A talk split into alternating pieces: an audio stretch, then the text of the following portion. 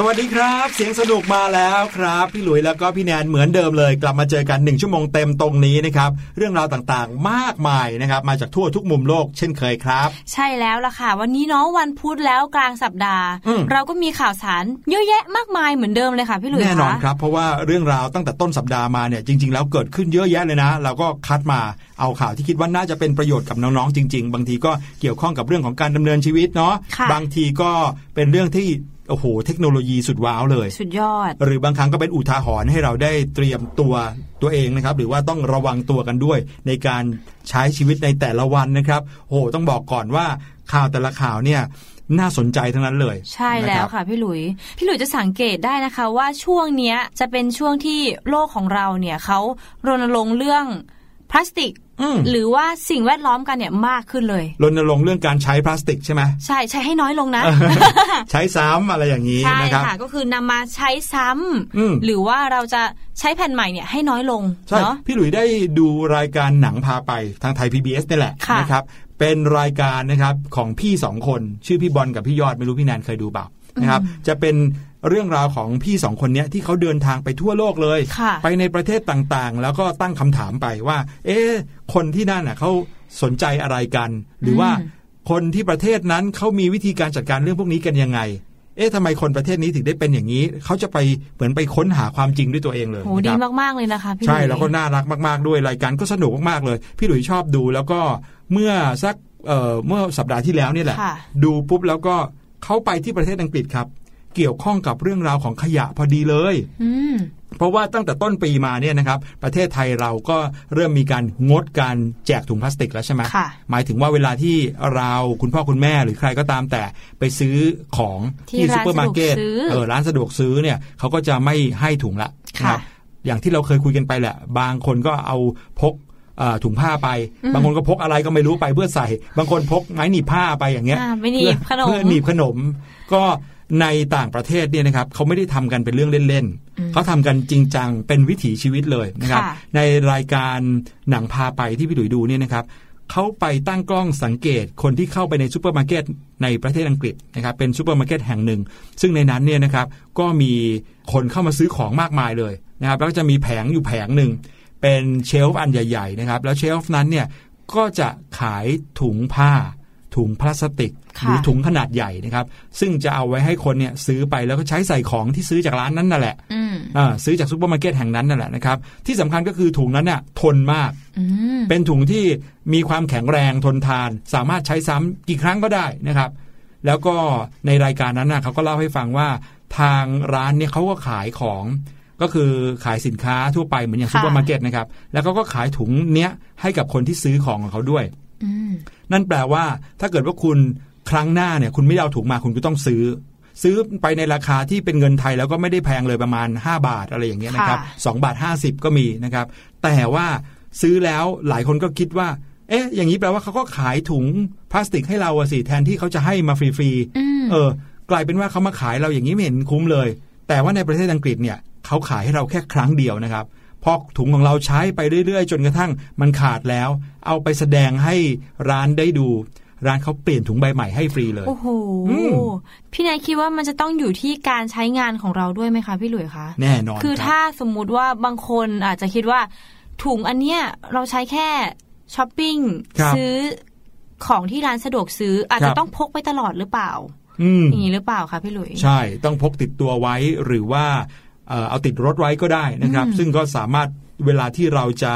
ลงไปซื้อของที่ไหนเมื่อไหร่เราก็จะมีถุงเอาไว้ใส่ของเหล่านั้นทันทีนะครับมีบางร้านนะครับเขาไม่ได้ให้ถุงฟรีในเวลาที่เราเอาถุงเก่าไปแลกเหมือนกันนะแต่ว่าทุกครั้งที่เราซื้อเนี่ยแทนที่เราจะจ่ายเงินให้กับทางซูเปอร์มาร์เก็ตเขาให้เราหยิบถุงเสร็จแล้วจ่ายเงินให้กับซูเปอร์มาร์เก็ตเสร็จแล้วซูเปอร์มาร์เก็ตเนี่ยจะให้เหรียญมาเหรียญหนึ่งนะครับแลกกันเช่นเอาเงินสองบาทห้าสิบเนี่ยไปแลกเหรียญมาหนึ่งเหรียญแล้วเอาเหรียญนั้นนะไปหยอดในกล่องทำบุญจะมีกล่องทำบุญเรียงกันเลยนะครับว่าเราจะเอาไปใช้ทำอะไรเช่นเอาไปใช้สร้างห้องสมุดในชุมชนหรือเอาไปใช้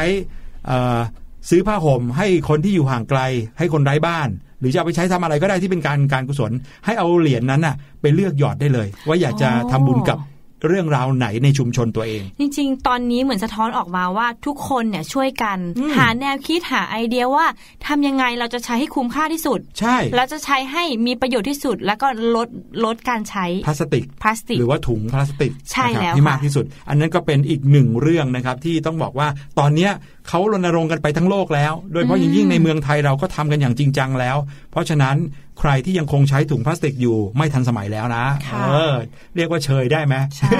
เนี่ยเดี๋ยวจะหาว่าว่ากัน แต่ว่าจริงๆแล้วนะครับก็เป็นเรื่องที่เรารณรงค์กันได้ก็ดีเพราะว่ามันก็จะดีต่อประเทศเราเองดีต่อสิ่งแวดล้อมของบ้านเราเองด้วยใช่แล้วค่ะเหมือนกับอีกหนึ่งประเทศนะครับซึ่งเดี๋ยวเราจะเล่าให้ฟังในช่วงหน้าช่วง What's Going On ประเทศนี้เนี่ยนะครับเขาคิดค้นวิธีที่จะทำให้พลาสติกเนี่ยย่อยสลายได้แล้วนะครับแล้วย่อยสลายจากที่ใช้เวลาหลักปีนะครับกลายเป็นใช้เวลาเพียงแค่หกวันเท่านั้นเองโอ้โห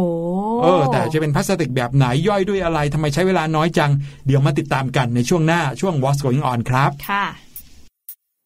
สวัสดีครับสวัสดีค่ะคำทักทายธรรมดาธรรมดาเวลาที่เรามาพบกันมาเจอกัน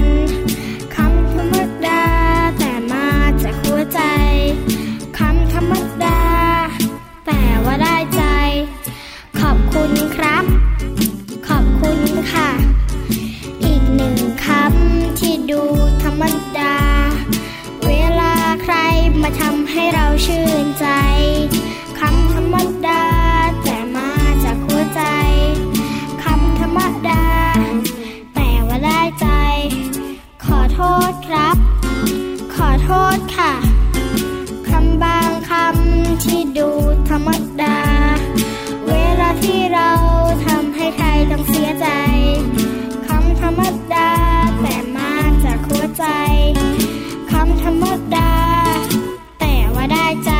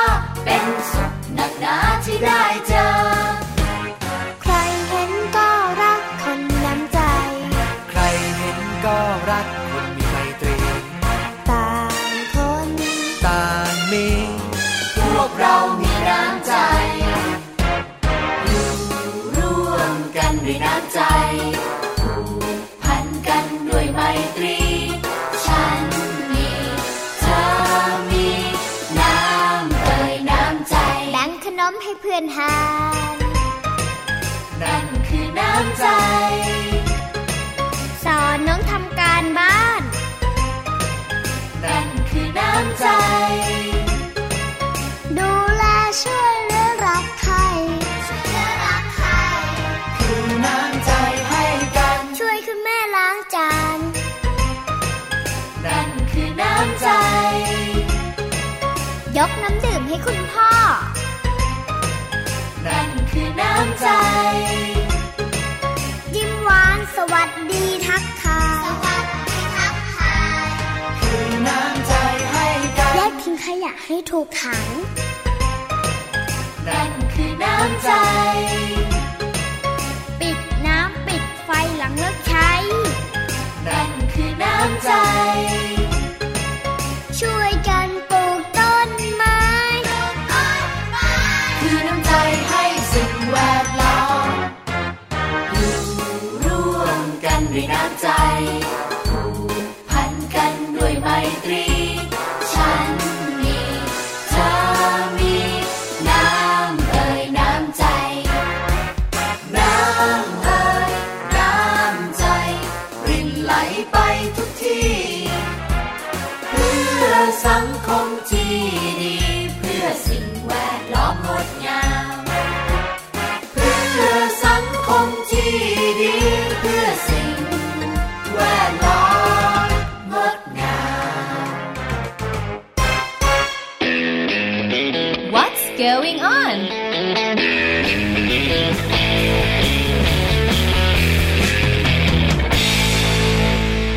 มาถึงช่วงแรกของรายการเสียงสนุกในวันนี้นะครับช่วง What's Going On เรามาฟังข่าวกันหน่อยนะครับว่ามีข่าวสารเรื่องอะไรจากทั่วโลกกันบ้างเมื่อกี้นี้แอบเกริ่นไปสักนิดหนึ่งแล้วว่าเป็นเรื่องราวของเทคโนโลยีที่จะทำให้การย่อยสลายพลาสติกนั้นเกิดขึ้นอย่างรวดเร็วเลยทีเดียวใช่แล้วค่ะข่าวนี้มาจากเว็บไซต์นานหยาง Technological University ของประเทศสิงคโปร์ครับ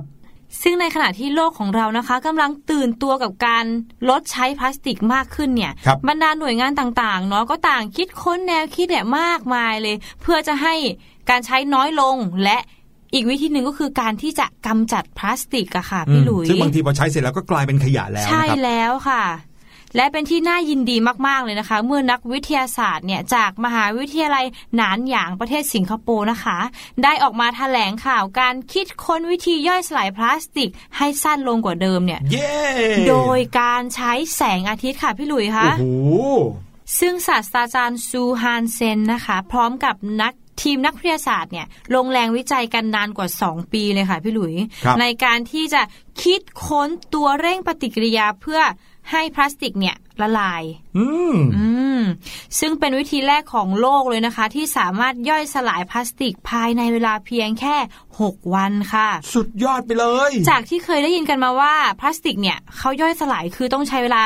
หลายร้อยปีมากๆใช่ไหมพี่หลุยใช่ซึ่งในขณะที่วิธีการเผาขยะพลาสติกเนี่ยก็ทำให้อุณหภูมิหรือคาร์บอนไดออกไซด์เนี่ยมันเพิ่มขึ้นสูงขึ้นหรือจากสารเคมีในพลาสติกที่เป็นอันตรายต่อโลกเนี่ยเพิ่มขึ้นด้วยเนาะใช่เพราะพลาสติกเผาไหม้เนี่ยนะครับก็จะทำให้เกิดสารเคมีขึ้นในอากาศเนาะทำให้อากาศไม่บริสุทธิ์ด้วยใช่ซึ่งข้อดีเลยนะคะวิธีนี้เนี่ยไม่ใช่การเผาหรือฝังดินลดปัญหาขยะพลาสติกสู่ทะเลและยังช่วยเพิ่มพื้นที่บ่อขยะที่สามารถเก็บใช้งานได้นานขึ้นนะคะก็คือนอกจากนี้นะพี่นายว่ายังลดปริมาณก๊าซเรือนกระจกได้ด้วยก่อนหน้านี้นะคะทีมวิจัยเนี่ยหลายทีมเลยก็ได้พยายามที่จะทำลายพลาสติกประเภทโพลีเอทิลีนเทเรฟทาเลตนะคะด้วยพลังงานแสงอาทิตย์มาแล้วแต่ส่วนใหญ่เนี่ยต้องใช้สารพิษโลหะหนักเนี่ยเป็นตัวเร่งซึ่งก็ไม่ดีเนาะแถมยังใช้เวลาย่อยสลายเนี่ยนานกว่าหกวันอีกค่ะแต่ด้วยเทคนิคใหม่เนี่ยใช้เวลาแค่หกวันเองซึ่งพี่เลนคิดว่าหกวันเนี่ยเป็นเวลาที่สั้นมากเท่าที่เพนเคยได้ยินมาเลยนะคะพี่หลุยใช่พี่หลุยก็ไม่เคยได้ยินว่าจะใช้เวลาในการย่อยสลายพลาสติกได้เร็วขนาดนั้นนะแถมตัวเร่งปฏิกิริยาเนี่ยไม่แพงด้วยค่ะพี่หลุยคะครับและไม่เป็นพิษด้วยแต่อย่างไรก็ตามนะคะวิธีเนี้ยใช้ย่อยสลายพลาสติกที่ไม่ใช่โพลีเอทิลีนเทเลฟทาเลตเท่านั้นนะคะอย่างเช่นพวกโฟมหรือถุงพลาสติกที่ใช้แล้วทิ้งอย่างเงี้ยค่ะก็สามารถย่อยสลายได้เหมือนกันจากข้อมูลข่าวนะครับเขาบอกว่าในส่วนของวิธีการย่อยสลายเนี่ยทีมของอาจารย์ซูเขาก็จะอาศัยพลังงานสะอาดจากแสงอาทิตย์เป็นตัวทำปฏิกิริยาครับช่วยลดปริมาณก๊าซเรือนกระจกแทนที่จะเผาขยะพลาสติกประเภทนี้แสงอาทิตย์เนี่ยจะเปลี่ยนพลาสติกให้กลายเป็นกรดฟอร์มิกซึ่งสามารถนำไปใช้เป็นสารกันบูดหรือสารในผลิตภัณฑ์ทำความสะอาดได้อีกต่างหากนอกจากนี้แล้วนะครับยังสามารถนำไปใช้เป็นพลังงานเซลล์เชื้อเพลิงได้ด้วยในใช้ในยานพาหนะไฟฟ้าพวกรถเมล์หรือว่ารถไฟต่างๆที่ใช้ไฟฟ้านะครับเบื้องต้นนะฮะวิธีการเนี่ยเขาบอกว่าสามารถย่อยสลายพลาสติกประเภทนอนเพทนะครับได้ถึง หนึ่งร้อยเปอร์เซ็นต์ นะครับซึ่งนอนเพทเนี่ยให้ให้นึกถึงอย่างนี้ครับขวดพลาสติกใสๆที่ใส่น้ำดื่มที่ขายกันทั่วไปเนี่ยเรียกว่าเป็นขวดเพทนะครับอันเนี้ยจะใช้ไม่ได้กับวิธีย่อยสลายวิธีนี้นะครับแต่ถ้าเกิดเป็นแบบนอนเพทก็คือพวกกล่องโฟมหรือว่าถุงพลาสติกใช้ครั้งเดียวทิ้งพวกเนี้ยเรียกว่านอนเพทนะครับเขาบอกว่าใช้ได้ หนึ่งร้อยเปอร์เซ็นต์ เลยทีเดียวคือสามารถย่อยสลายได้หมดเลยค่ะครับผมนักวิทยาศาสตร์เขากำลังขยายขอบเขตงานวิจัยนี้ให้มากขึ้นนะครับเนื่องจากว่าวิธีนี้ก็ยังห่างไกลกับการที่จะนำไปใช้กันอย่างแพร่หลายเพราะว่าใช้ย่อยสลายพลาสติกได้ไม่ทุกชนิดนั่นเองนะครับโดยพวกเขาก็หวังว่าจะสามารถนำเทคโนโลยีเดียวกันนี้ไปใช้ย่อยสลายพลาสติกชนิดอื่นๆได้นะครับแล้วก็หวังผลที่จะใช้พลังงานสะอาดในการทำให้โลกใบนี้สะอาดมากยิ่งขึ้นโอ้โหต้องบอกเลยนะว่าปรบมือดังๆเลยนะครับ ใ, ให้กับทีมนักวิจัยของเขาเป็นนักวิทยาศาสตร์ทั้งทีนะไม่ยอมค้นคว้าอะไรที่ไม่มีสาระเลยนะค้นคว้าแล้วก็ได้เอามาใช้ประโยชน์ให้กับโลกใบนี้จริงๆด้วยนะครับน้องๆเองนะครับบางทีเราชอบวิชาอะไรก็ตามแต่ นะครับวิชานั้นก็อาจจะกลายมาเป็นพื้นฐานความรู้ให้เราเนี่ยช่วยโลกของเราให้ดียิ่งขึ้นก็ได้ใช่แล้วค่ะพี่หลุยคะครับผมเหมือนอย่างน้องคนนี้นะครับอายุเพียงแค่สิบเจ็ดปีเท่านั้นเองนะครับมีอยู่วันหนึ่งเมื่อเมื่อวานนี้มั้งที่เราพูดถึงเด็กสิบเจ็ดปีที่เขาเล่นเกมอยู่แล้วก็ชัก อ, อยู่ที่พื้นบ้านปรากฏว่าน้องคนนี้อายุเพียงแค่สิบเจ็ดปีเท่านั้นครับอายุเท่ากันเลยแต่เขาไม่ได้เล่นเกมอยู่ที่บ้านคนนี้นะครับมาศึกษาหาความรู้อยู่ที่นาซาแล้วโอ้โห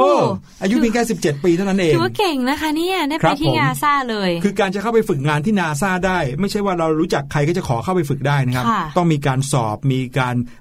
วัดพื้นฐานความรู้ว่าคุณจะสามารถเข้าไปเรียนรู้ใน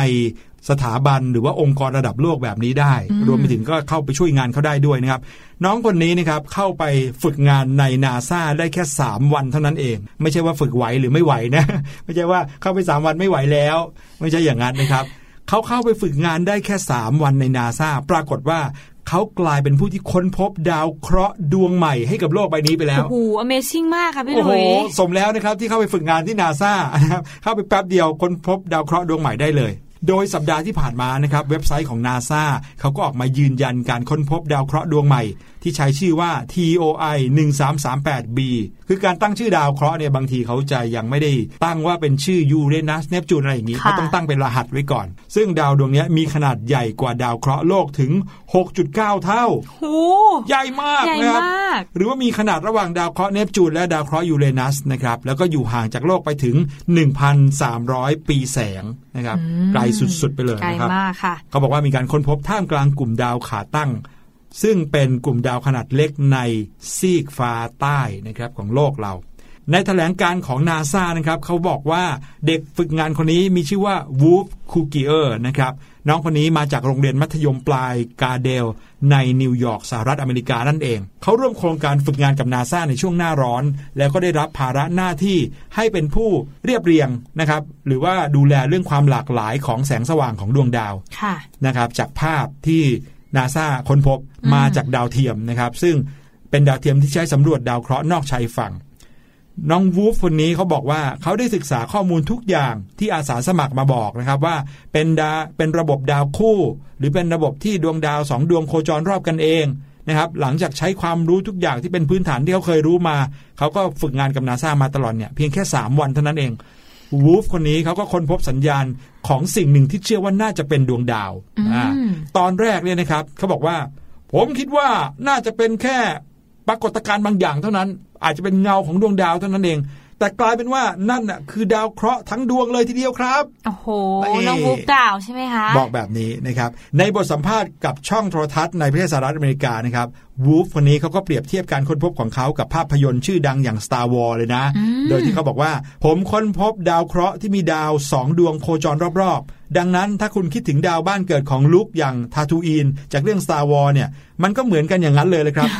ทุกครั้งที่ดวงอาทิตย์ตกก็จะมีดาวสองดวงตกลงไปด้วย โอ้โหมีการเปรียบเทียบเลยนะสุดยอดเลยค่ะครับผมไม่น่าเชื่อเลยพี่แดนคิดว่าเจ้าเด็กคนนี้จะต้องได้ทำงานที่ NASA แน่ๆเลยแน่เลยนะครับนี่แค่ฝึกงานนะเข้าไปแป๊บเดียวหาดาวเจอดวงหนึ่งนะครับซึ่งตอนนี้นะครับดาวเคราะห์ดวงนี้ก็ยังไม่ได้มีชื่อพิเศษนะครับแต่ว่าพี่ชายของวูฟเขาก็เสนอออกมาเรียบร้อยแล้วก็ในเมื่อน้องชายผมเนี่ยเป็นคนค้นพบดาวดวงนี้ก็ตั้งชื่อดาวดวงนี้ว่าวูฟสิครับอ่า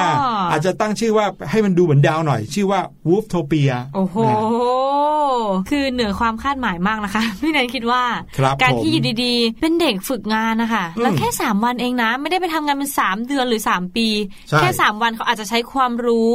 ที่เขามีมาแล้วก็ความช่างสังเกตของเขาก็เลยได้พบดาวดวงใหม่เลยค่ะครับผมถ้าเป็นพี่หลุยนะเข้าไปสามวันใน NASA พี่หลุยยังไม่หายตื่นเต้นเลยอืมใช่มั้ยโอ้โหวันนี้มาทำอะไรอย่างเงี้ยยังตกใจอยู่เลยนะครับการได้เข้าไปใน NASA เนี่ยมันไม่ใช่เรื่องง่ายอยู่แล้วนะครับเอาละครับนั่นก็คือเรื่องราวของข่าวที่นำฝากกันในวันนี้แต่ว่าเมื่อกี้นี้พูดถึงเรื่องราวของการตั้งชื่อดาวใช่ไหมพี่หลุยส์ก็เลยนึกถึงการตั้งชื่อครับเพราะว่าปกติแล้วเราเนี่ยอย่างพี่แนนก็มีชื่อใช่ไหมพี่แนนพี่หลุยส์ก็มีชื่อน้องๆก็มีชื่อเป็นของตัวเองแต่เวลาที่มีการค้นพบอะไรใหญ่ๆเนี่ยเขาก็ต้องมีการตั้งชื่อให้นะครับรวมไปถึงบางครั้งปรากฏการณ์ธรรมชาติเกิดขึ้นก็มีการตั้งชื่อให้เหมือนกันอย่างเช่นพายุใช่ไหมคะพี่หลุยส์คะใช่แล้วครับน้องๆอาจจะเคยได้ยินชื่อพายุมังคุด เฮ้ยน้องๆอาจจะงงว่าเอ๊ะทำไมเขาถึงต้องตั้งชื่อว่าพายุมังคุดเหมือนมังคุดหรือเปล่าคะเออพายุมันหน้าตาเหมือนมังคุดเหรออะไรเงี้ยหรือว่าถ้าเป็นชื่อที่คุ้นเคยก็แบบพายุ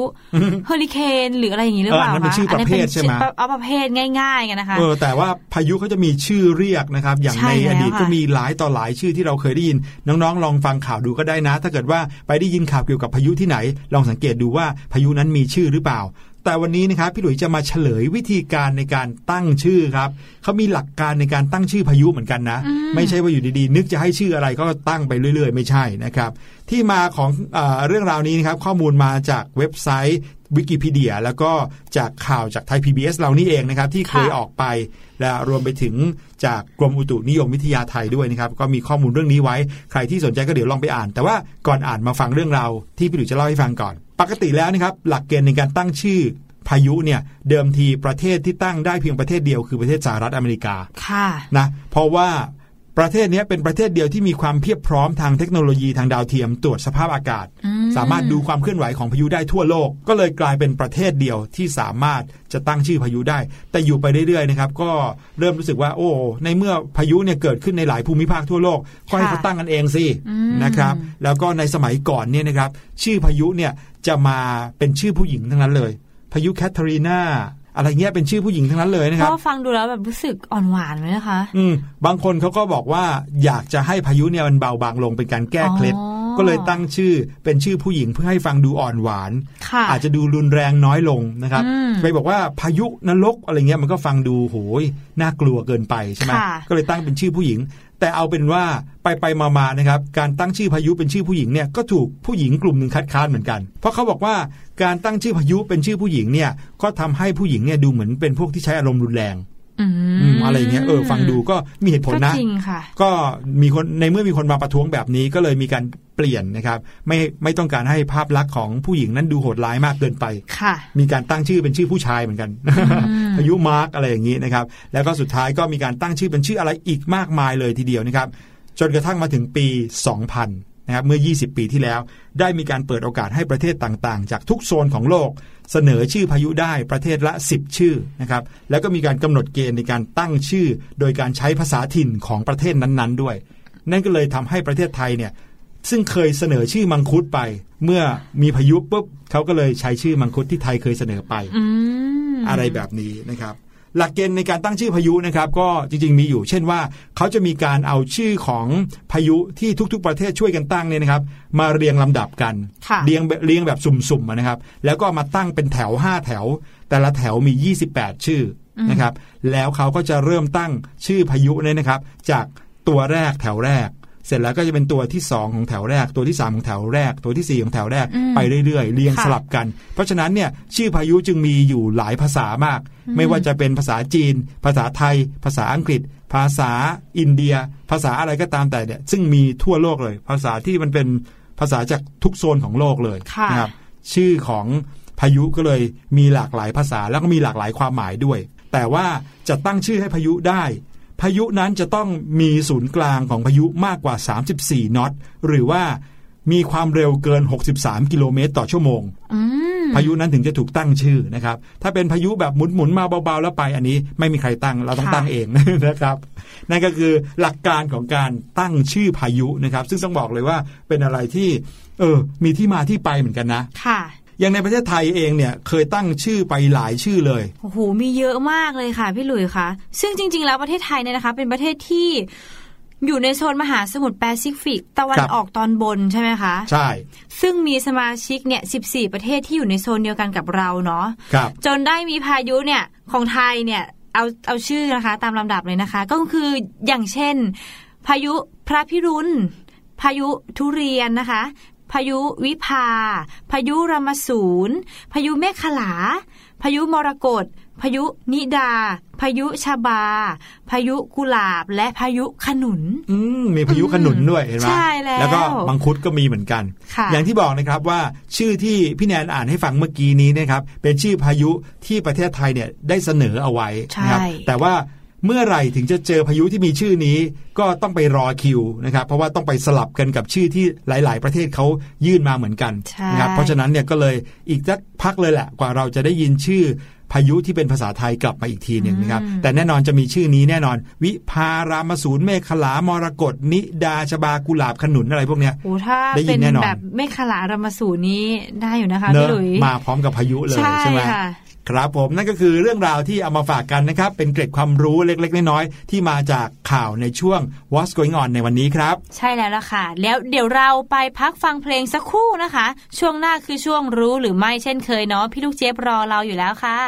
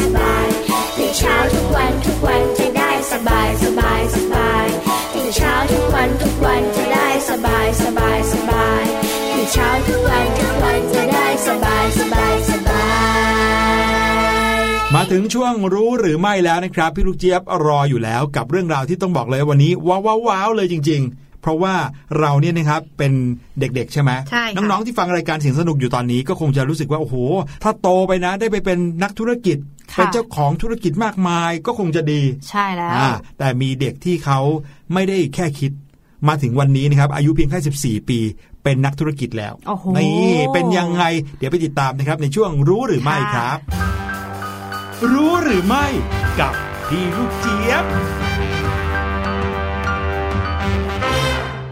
จ้าเอสวัสดีค่ะสวัสดีชาวเสียงสนุกทุกคนนะคะได้เวลามาเจอกับพี่ลูกเจี๊ยบแล้วค่ะในช่วงรู้หรือไม่นะคะก็จะเป็นช่วงที่พี่ลูกเจี๊ยบเนี่ยนำเอาเรื่องราวสนุกสนานน่ารู้รอบโลกเลยค่ะที่เกิดขึ้นบนโลกของเราใบนี้นะคะไม่ว่าจะอยู่ซอกหลืบไหนก็ตามนะคะหรือแม้กระทั่งค่ะเป็นเรื่องที่เป็นความลับเขาเนี่ยนะไม่ยอมบอกใครเลยหรือเกิดขึ้นมานานแค่ไหนแล้วนะคะถ้าเกิดว่ามันน่าสนใจนะคะพี่ลูกเจี๊ยบ รับนำมาฝากทุกคนอย่างแน่นอนเลยเหมือนอย่างเช่นเรื่องราวในวันนี้ค่ะเป็นเรื่องราวที่พี่ลูกเจี๊ยบนะคะไปอ่านเจอค่ะจาก บี บี ซี Work Life นั่นเองเป็นเรื่องราวของเด็กผู้หญิงคนหนึ่งค่ะน้องคนนี้เนี่ยนะคะเขาอายุแค่สิบสี่ขวบเองค่ะถ้าเกิดว่าตอนนี้นะคะใครที่อายุสิบสี่เนี่ยฟังอยู่อยากจะถามเลยค่ะว่าตอนนี้เนี่ยนะคะน้องๆเนี่ยมีความฝันอยากที่จะทำอะไรบ้างนะคะหรือว่าอยากที่จะเป็นอะไรบ้างรวมไปถึงค่ะคุณพ่อคุณแม่หรือผู้ใหญ่ที่ฟังอยู่นะคะลองนึกย้อนกลับไปค่ะว่าตอนที่เราอายุสิบสี่เนี่ยนะคะเรากำลังทำอะไรอยู่บ้างพี่ลูกเจี๊ยบเองเนี่ยก็พยายามที่จะนึกย้อนกลับไปค่ะตอนนี้นะภาพแรกที่เห็นเลยนะภาพเดียวเลยนะคะคือกำลังกระโดดหนังยางที่แบบเรามีการเล่นให้เป็นสามเหลี่ยมอะเหมือนเป็นบ้านเป็นอาณาเขตของเราอุ๊ยอันนี้บอกไวมากเลยนะเนี่ยน้องๆหลายๆคนไม่รู้จักแล้วนะไม่เล่นแล้วหนังยงหนังยางอะไรที่บ้านเอามามัดถุงข้าวแกงอย่างเดียวพี่ลูกเจี๊ยบว่ามากระโดดเล่นทำไมเนี่ยเริ่มงงใช่ไหมคะไม่เป็นไรเอาเป็นว่าถ้าคุณพ่อคุณแม่รู้จักก็โอเคพี่ลูกเจี๊ยบก็สบายใจหายห่วงกลับมาที่เรื่องราวของน้องคนนี้นะคะน้องอายุสิบสี่ปีคนนี้ค่ะถามว่าทำไมพี่ลูกเจี๊ยบนะคะถึงอยากจะนำเรื่องราวของน้องผู้หญิงวัยสิบสี่ปีคนนี้นะคะมาเล่าสู่กันฟังน้องๆรู้หรือไม่คะว่าเราอายุสิบสี่เนี่ยนะคะเราก็สามารถที่จะเป็น ซี อี โอ ได้แล้วนะคะว้าวว้าวว้าวว้าวกันเลยใช่ไหมล่ะเอาล่ะค่ะเดี๋ยวเรามารู้จักกับเพื่อนของเราคนนี้ให้มากยิ่งขึ้นกันดีกว่าเพื่อนของเราในวันนี้นะคะชื่อว่าเฮเลรี่ยิปนั่นเองค่ะเธอเนี่ยอายุแค่สิบสี่เท่านั้นนะคะแต่สิ่งที่น่าสนใจของเธอนะคะก็คือว่าน้องเฮเลรี่คนนี้เนี่ยเป็นผู้พัฒนาแอปพลิเคชันเรียนภาษาให้กับเด็กๆทั่วโลกเลยล่ะค่ะไม่แน่นะคะชาวรู้หรือไม่ของเราอาจจะเคยได้ใช้แอปพลิเคชันของ Hillary Yip คนนี้ก็ได้นะคะด้วยอายุสิบสี่เนี่ยเราก็พูดได้เลยเนาะว่า Hillary Yip เนี่ยก็เป็นวัยรุ่นคนนึงเนี่ยล่ะค่ะเป็นเด็กวัยรุ่นชาวฮ่องกงที่ไม่เหมือนเด็กทั่วไปเพราะอะไรเพราะตอนนี้ค่ะด้วยวัยสิบสี่เนี่ย Hillary Yip นะคะสวมหมวกอีกใบในฐานะ ซี อี โอนะคะหรือเป็นเจ้าของบริษัทที่ชื่อว่า Minor Minus นั่นเองเป็นผู้พัฒนาแอปพลิเคชันชื่อเดียวกันเนี่ยแหละค่ะที่ชื่อว่า Minor Minus นะคะและทุกๆวันค่ะก่อนที่เธอเนี่ยนะคะจะไปโรงเรียนพอ เจ็ดโมง นปุ๊บเนี่ย Hillary นะคะก็จะใช้เวลาประมาณสองชั่วโมงค่ะตรวจตราธุรกิจของเธอค่ะตายละรู้สึกสะท้อนจังเลยค่ะอย่างพี่ลูกเจี๊ยบเนี่ยนะคะก่อนที่จะมาทำงานเนี่ยนะคะหรือแม้กระทั่งย้อนกลับไปตอนสมัยอายุสิบสี่ท้ายพี่ลูกเจี๊ยบเดานะก่อนที่จะไปโรงเรียนเนี่ยพี่ลูกเจี๊ยบน่าจะกำลังนอนอยู่อ่ะคือสองชั่วโมงก่อนไปโรงเรียนตั้งสองชั่วโมงเนี่ยถ้าไม่นอนอยู่พี่ลูกเจี๊ยบว่าพี่ลูกเจี๊ยบต้องตื่นมาดูการ์ตูนตอนเช้าแน่นอนแล้วก็อย่างที่บอกนะคะว่า Minor Minus เนี่ยนอกจากจะเป็นชื่อบริษัทของเธอนะคะก็ยังเป็นชื่อแอปพลิเคชันตัวนี้ด้วยค่ะโดยน้อง Hillary Yip เนี่ยเขาก็บอกว่าเขาเนี่ยตั้งใจที่จะคิด Minor Minus ขึ้นมาภายใต้ความคิดที่ว่าการศึกษาจะนำไปสู่การเปลี่ยนแปลงโลกที่ดีขึ้นนั่นเองค่ะน้อง Hillary Yip ค่ะก็เลยสร้างแอปพลิเคชันนี้ขึ้นมาโดยเปิดให้ใช้งานฟรีค่ะแล้วก็กลายเป็นสังคมออนไลน์สำหรับแลกเปลี่ยนความรู้ด้านภาษาระหว่างเด็กๆเยาวชนทั่วโลกเลยนะคะที่ในปัจจุบันนี้เนี่ยมีการดาวน์โหลดไปแล้วเกือบ ห้าหมื่น ครั้งในห้าสิบกว่าประเทศนั่นเองแล้วรู้ไหมคะว่าจริงๆแล้วเนี่ย Hillary Yip เนี่ยนะคะเขาได้ลุกขึ้นมาตั้งบริษัทแล้วก็พัฒนาแอปนี้เนี่ยจริงๆตั้งแต่ตอนเขาแค่สิบขวบเองนะคะหลายคนเริ่มเอามือทาบอกแล้วก็ถอยหลังพร้อมพูดเบาๆว่าอู้หูนะคะเอาล่ะเดี๋ยวเราย้อนกลับไปกันสักนิดนึงดีกว่าค่ะย้อนกลับไปเมื่อช่วงไม่กี่ปีก่อนนะคะก็คือช่วงประมาณปีสองพันสิบห้าค่ะ Hillary เนี่ยก็เป็นนักเรียนคนหนึ่งเนี่ยแหละค่ะที่เจอกับปัญหาในเรื่องของการเรียนภาษาจีนกลางค่ะคุณแม่ของเธอเนี่ยก็เลยตัดสินใจค่ะส่งฮิลลารีแล้วก็น้องชายเนี่ยไปเข้าค่ายซัมเมอร์แคมป์เนาะที่ไต้หวันเป็นเวลาหนึ่งเดือนเต็มค่ะและที่นั่นแหละค่ะก็กลายเป็นจุดเปลี่ยนในชีวิตเลยเพราะฮิลลารีเนี่ยก็พบว่าสภาพแวดล้อมที่เอื้อให้ตัวเธอเนี่ยได้สื่อสารภาษาจีนกลางกับเด็กคนอื่นๆในค่ายเนี่ย เป็นการฝึกภาษาที่สนุกมากๆแล้วมันก็เป็นไปโดยธรรมชาติแล้วก็มีประสิทธิภาพมากด้วยค่ะทำให้เธอเนี่ยสามารถใช้ภาษาจีนกลางได้อย่างคล่องแคล่วในเวลาแค่ไม่กี่วันเท่านั้นเองหลังจากนั้นค่ะหลังจากที่เธอกลับมาจากการเข้าค่ายอันนี้ค่ะเธอก็ได้พกพาแรงบันดาลใจกลับมาด้วยน้องฮิลลารีเนี่ยนะคะได้เห็นแล้วแหละว่าภาษาเนี่ยมันเป็นเครื่องมือการสื่อสารของมนุษย์นะและปัจจัยสำคัญในการเรียนภาษาเนี่ยก็คือต้องมีการสื่อสารระหว่างกันยังไงล่ะ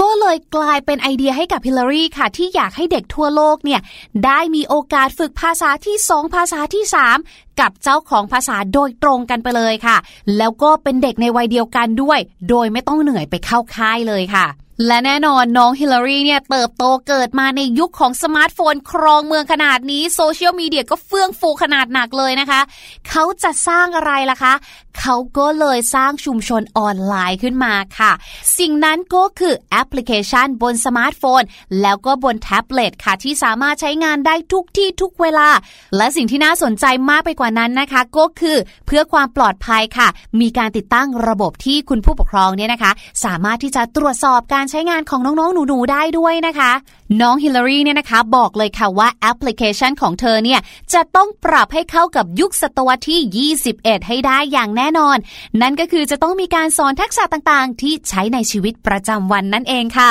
ถือว่าเป็นอีกหนึ่งเรื่องราวการสร้างแรงบันดาลใจที่ดีมากเลยนะคะไม่ว่าเราจะอายุเท่าไหร่ค่ะจะมากจะน้อยเท่าไหร่นะคะถ้าเกิดว่าเรามีไอเดียเนี่ยอย่ารอช้าค่ะลองลงมือทำก่อนเคยมีผู้ใหญ่ท่านหนึ่งนะคะบอกกับพี่ลูกเจี๊ยบเอาไว้ค่ะว่าทุกๆการลงมือทำเนี่ยนะคะไม่ว่าจะเป็นครั้งแรกหรือครั้งที่เท่าไหร่ก็ตามมันจะต้องมีการผิดและมีการพลาดอยู่แล้วค่ะเพราะฉะนั้นอย่าได้ไปกลัวสิ่งที่น่ากลัวกว่านะคะก็คือการไม่ลงมือทำแต่ว่าปล่อยทุกอย่างให้อยู่แต่ในความคิดของเราต่างหากละค่ะหมดเวลาของพี่ลูกเจี๊ยบและช่วงรู้หรือไม่แล้วพบกันใหม่อีกครั้งในวันพรุ่งนี้นะคะส่วนวันนี้สวัสดีค่ะรู้หรือไม่กับพี่ลูกเจี๊ยบโอ้โหสมจริงๆนะกับการเป็นเด็กในวัยยุคนี้ยุค โฟร์จี ถ้าเป็นพี่แนนเมื่อสมัยตอนที่พี่แนนอายุสิบสี่นะคะคิดว่าพี่แนนก็ยังคิดไม่ออกเหมือนกันว่าจะไปเป็น ซี อี โอ ได้หรือเปล่าอ่ะพี่ยังนัดเพื่อนออกมาเล่นหน้าบ้านอยู่เลยนั่นน่ะสิคะนะครับก็เป็นอีกหนึ่งเรื่องนะครับที่ต้องบอกเลยว่าเป็นแรงบันดาลใจให้เราจริงๆขอบคุณพี่ลูกเจี๊ยบมากๆเลยนะครับที่เอาเรื่องราวดีๆมาฝากกันในวันนี้เดี๋ยวพักกันสักครู่นึงครับช่วงหน้ากลับมาห้องเรียนสายชิววันนี้ไม่เป็นเรื่องราวของวิชาการใดๆทั้งสิ้นแต่จะเป็นเคล็ดลับในห้องเรียนเอามาฝากน้องๆครับคิดจะออกจากบ้านโดยไม่ยอมบอกแม่ระวังจะโดนรังแกเหมือนเจ้าแกะน้อย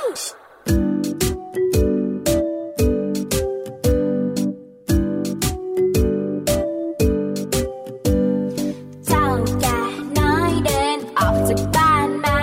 เที่ยวไปในป่าอย่างสุขสำราญคิดเพียงตอนเย็นจะเดินกลับบ้านไม่ระวัดระวังว่าต้องเจออะไรเดินจนเหนื่อยเลยแวะจะดื่มน้ำในลำธารที่มีน้ำใสๆเจ้าหมาป่าเข้ามาเห็นทันใดบอกเจ้าแกะน้อยทำให้น้ำใสกลายเป็นคุณเจ้าแกะน้อยรีบบอกว่าไม่ใช่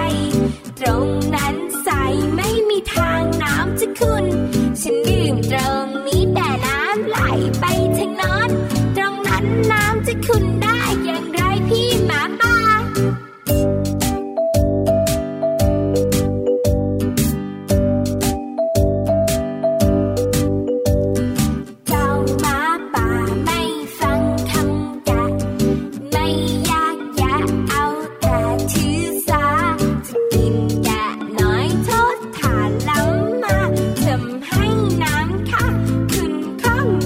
ใจทันใดนั้นก็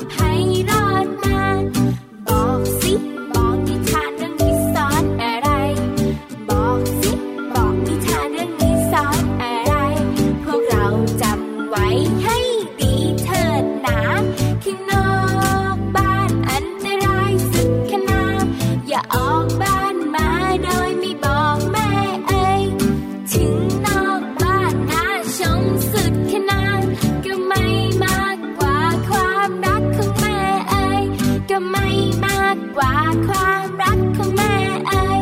ก็ไม่มากกว่าความรักของแม่เอ๋ย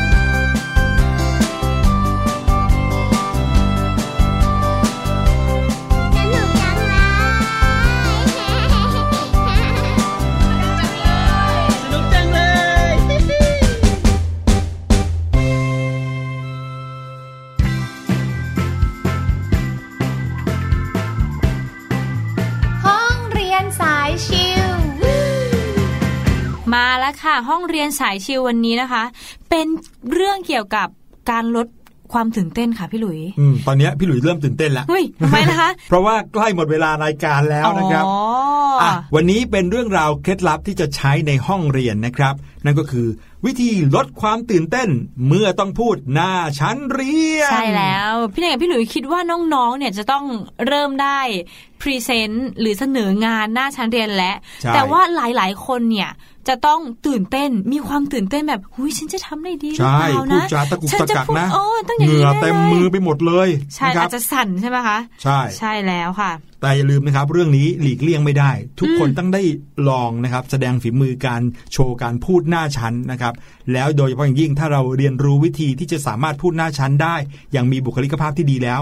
จะสามารถติดตัวเรานะไปจนถึงโตมีบุคลิกที่ดีในการพูดจาได้เลยนะใช่แล้วค่ะ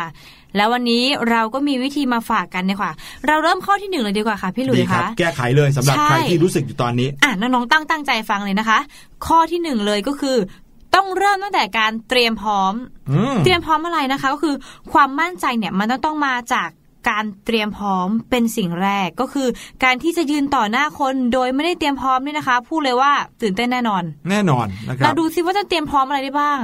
ก็ต้องพร้อมในสิ่งที่เราจะพูดสิใช่ไหมเรารู้ว่าเราจะออกไปพูดเรื่องอะไรเราก็ต้องพร้อมเรื่องนั้นใช่ค่ะข้อมูลหรืออะไรจะต้องเตรียมพร้อมเลยอย่างที่สองนะคะข้อที่สองก็คืออาจจะฝึกซ้อมหน้ากระจกค่ะพี่หลุยส์ครับการฝึกซ้อมหน้ากระจกเนี่ยนะคะก็เป็นเทคนิคที่ลดความตื่นเต้นตอนพูดหน้าชั้นเรียนน่ะได้ดีนะใช่แล้วซึ่งแนะนำให้ฝึกพูดซ้อมหน้ากระจกเนี่ยบ่อยๆลองพูดช้าๆกำลังดีเนี่ยแบบไม่รีบหรือไม่เนิบจนเกินไปอย่างนี้ใช่แล้วครับยืนอยู่หน้ากระจกเลยไม่ต้องเขินใครนะครับเพราะว่ามีแค่เราคนเดียวสวัสดีครับวันนี้ผมเด็กชายหลุยจะมาเล่าเรื่องของการเป็น ซี อี โออ๋ออันนั้นของพี่ลูกเจี๊ยบครับขอโทษครับอะไรแบบนี้ใช่แล้วค่ะแล้ว การซ้อมหน้ากระจกก็จะเห็นท่าทางของเราด้วยบางทีอาจจะยืนไม่สวยหรือเปล่าอาจจะแบบกุมมือพอเวลาตื่นเต้นเรารู้จะรู้สึกว่าตัวเราเล็กลงไปแล้วก็จะยืนหดอยู่หรือเปล่าเราจะยืนให้สวยสวยขึ้นนะคะครับผมอีกหนึ่งอย่างนะครับก็คือเราจะต้องหาจุดที่เราจะเอาสายตาเราไปมองได้นะครับหรือที่เขาเรียกกันว่าหาจุดพักสายตานั่นเองบางทีเราขึ้นมาบนหน้าชั้นเรียนแล้วเนี่ยโอ้โหเพื่อนนั่งมองเราจ้องเต็มไปหมดเลยคุณครูก็จ้องปากกาเตรียมจดให้คะแนนตื่นเต้นไปหมดเลยนะครับให้เรามองไปยังจุดที่เรารู้สึกว่าสบายใจที่สุดแต่อย่ามองไปทางอื่นนะครับอย่ามองไปเงยหน้ามองเพดานอย่ามองอยากย่ายอยากก้มต่ำมองหาเศษเหรียญที่พื้น อ, อย่าทำอย่างนั้นมองไปตรงหน้านั่นแหละนะครับอาจจะมองไปยังเพื่อนคนที่เรารู้สึกว่าเห็นหน้าเขาแล้วสบายใจนะครับหรือว่าเพื่อนคนนี้มองหน้าเขาเขาไม่ล้อเลียนเราแน่เลยอ่านะครับเป็นเพื่อนที่น่ารักนิสัยดีมองไปยังคนคนนั้นก็ได้นะครับแล้วให้เรารู้สึกสบายใจขึ้นหายตื่นเต้นแล้วค่อยหันสายตาไปทางเพื่อนคนอื่นๆบ้างนะครับนี่เรียกว่าจุดพักสายตานะครับไม่ก้มลงไปมองแบบปลายเท้าหรือว่าไม่เงยขึ้นไปมองเพดานมองไปข้างหน้าตรงๆครับใช่แล้วค่ะแล้ววิธีต่อไปพี่แนนจะชอบใช้นะคะเพราะเวลาพี่แนนตื่นเต้นพี่แนนจะหายใจเข้าลึกๆแล้วก็หายใจออกยาววิธีนี้เป็นการลดการตื่นเต้นได้ดีเลยค่ะจริงเป็นวิธีเทคนิคสากลเลยนะพี่หลุยที่ใครๆเขาก็ทำกันเพราะว่าเมื่อเวลาเราตื่นเต้นอะหัวใจของเราจะเต้นเร็วใช่ไหมคะถ้าน้องๆลองเอามือจับที่หัวใจเวลาตื่นเต้นจะโอ้โหอย่างกับหัวใจเราจะออกมาข้างนอกกายเราเลยใช่แล้วเลือดก็จะสูบฉีดในร่างกายเนี่ยเยอะมากมือก็จะสั่นขาก็จะสั่นดังนั้นการที่เราหายใจเข้าออกลึกๆยาวๆเนี่ยนะคะก็จะทำให้น้องๆเนี่ยมีสมาธิจดจ่อกับลมหายใจและบอกกับตัวเองว่าเอาล่ะเราจะต้องทำได้นี่ฉันทำได้ว้าวฉันทำได้ค่ะหายใจลึกๆแล้วก็ออกไปเลยนะครับใช่อีกอย่างนึงนะครับพอเราเริ่มลดความประมาทลงแล้วเราต้องใช้วิธีนี้นะอันนี้เป็นเคล็ดลับที่พี่หลุยใช้บ่อยๆเลยนะครับก็คือการเป็นกันเองกับคนฟังนะครับเริ่มต้นด้วยการแนะนำตัวเองก่อนทักทายยิ้มแย้มยิ้มออกมากว้างๆเลยนะครับเราจะได้รู้สึกเหมือนกำลังพูดกับคนรู้จักอยู่นะครับในขณะที่พูดก็หาใบหน้าของคนฟังที่สบตามาเป็นมิตรนึกภาพในใจว่าเหมือนเรากำลังเล่าเรื่องให้เพื่อนฟังใช่ค่ะนี่ก็เป็นเทคนิคดีเหมือนกันพี่นันก็ชอบใช้เหมือนกันค่ะพี่หลุยใช่ครับเพราะว่าเหมือนเวลาเราคุ้นเคยกันพูดคุยกันจะไม่กระตุกกระตักมากแต่เมื่อไหร่ที่ไปเจอคนที่เราไม่รู้จักหรือไม่สนิทมากเราก็จะยิ่งตื่นเต้นมากเลยค่ะใช่ครับบางคนนะครับพอตื่นเต้นปุ๊บมือไม้เอาไปไว้ตรงไหนไม่ถูกเลยนะครับไปจับโน่นจับนี่จับขอบกางเกงดึงเสื้อหยิบแก้วน้ำม้วนเสื้อม้วนเสื้อใช่เราต้องการความเคลื่อนไหวอ่ะเราก็เลยจะแบบเอามือไปทำนู่นทำนี่ตลอดเลยถ้ามือเราอยู่เฉยเราก็จะสั่นอะไรอย่างนี้ใช่ไหมครับแต่ความจริงแล้วน้องๆให้วางมือไว้เฉยๆข้างลำตัวครับยกขึ้นมาถ้าเราต้องการที่จะอธิบายถ้าต้องการที่จะพูดอะไรที่มันต้องใช้มือประกอบอันนั้นทำได้แต่อย่าไปทำอะไรอย่างเช่นไปหยิบแก้วน้ำไปหยิบตัวนี่ขึ้นมาเอามาตั้งเอาไว้มือมันก็จะสั่นโอ้โหมือพี่แดนสั่นใหญ่เลยค่ะพี่หลุยใช่ครับยิ่งเราหยิบเราก็จะยิ่งเห็นชัดเจนว่าตอนนี้มือเราสั่นอยู่ใช่แล้วครับส่วนข้อสุดท้ายก็คือทำหน้าให้เป็นปกติที่สุดบางคนอาจจะรู้สึกว่าการออกไปข้างนอกแล้วทำให้ตัวเองเนี่ยอุ้ยโอ้โหหน้าซีดแล้วแบบหน้าเวอเลยค่ะพี่ลุยค่ะสิ่งสุดท้ายเนี่ยค่ะสำคัญมากๆพี่นายคิดว่าสำคัญอาจจะเกือบที่สุดเลยว่าทุกคนอาจจะต้องมองหน้าเราเรารู้กันก่อนว่าสีหน้าของเราเนี่ยทำยังไงให้ดูไม่ตื่นเต้นแม้ว่าหัวใจของเราที่มันเต้นแบบอย่างกับกองสั่นท้องไส้ก็ปั่นป่วนมากเลยแต่ว่าการแสดงออกทางสีหน้าเนี่ยนะคะจะต้องทำให้คนดูเนี่ยมองดูว่าเราไม่ตื่นเต้นต้องไม่แสดงอาการตื่นเต้นออกมานะครับมั่นใจแล้วก็อย่างที่บอกครับย้อนกลับไปข้อหนึ่งเลยว่าทำในสิ่งที่เตรียมมาให้ดีนะครับอย่างแรกคือต้องเตรียมพร้อมก่อนถ้าอยู่ดีๆบอกว่าให้ขึ้นไปพูดอะไรโดยไม่ได้เตรียมอะไรเลยเนี่ยเราก็จะประมาทแน่นอนนะครับเพราะเราไม่รู้ว่าจะพูดอะไรนะครับเอาล่ะรู้ครบทุกวิธีแล้วก็ลองเอาไปใช้กันดูนะครับเพราะสิ่งนี้นะครับจะทำให้เราเนี่ยเรียกว่าเสริมบุคลิกให้กับตัวเองด้วยนะครับวันนี้ถ้าเราวิ่งหนีนะเราไม่ยอมขึ้นไปหน้าชั้นเพราะเราไม่กล้าเพราะเรากลัวไม่หันหน้าขึ้นไปสู้นะครับเราก็จะเป็นแบบนี้ไปตลอดเลยพอเราขึ้นไปเรียนชั้นมัธยมชั้นมหาวิทยาลัยนะครับยังไงก็หลีกเลี่ยงการพูดหน้าชั้นไม่ได้พี่แนนคิดว่าถือว่าเป็นการฝึกไปในตัวนะคะพี่หลุยเรายิ่งเริ่มเร็วก็ถือว่าเราได้ฝึกเร็วแล้วก็จะใช้เวลาเพียงแค่ไม่นานนะพี่แนนคิดว่าได้ขึ้นบ่อยๆ พูดบ่อยๆก็จะทำให้เราเก่งขึ้นแน่นอนค่ะครับผมเป็นกำลังใจให้กับน้องๆทุกคนนะครับจากพี่หลุยส์พี่แนนวันนี้รายการเสียงสนุกหมดเวลาลงเรียบร้อยแล้วละครับเดี๋ยวเรากลับมาพบกันใหม่ครั้งหน้าแต่ถ้าเกิดว่าใครที่คิดถึงกันมากๆเข้ามาในเว็บไซต์แบบนี้นะครับเสร็จแล้วก็คลิกหารายการเสียงสนุกจากในโหมดวิทยุนะครับแล้วเราก็จะได้เจอกันทุกที่ทุกเวลาที่คิดถึงกันขอเพียงแค่มีอินเทอร์เน็ตนะวันนี้ลาไปก่อนแล้วสวัสดีครับสบัดจินตนาการสนุกกับเสียงเสริมสร้างความรู้ในรายการ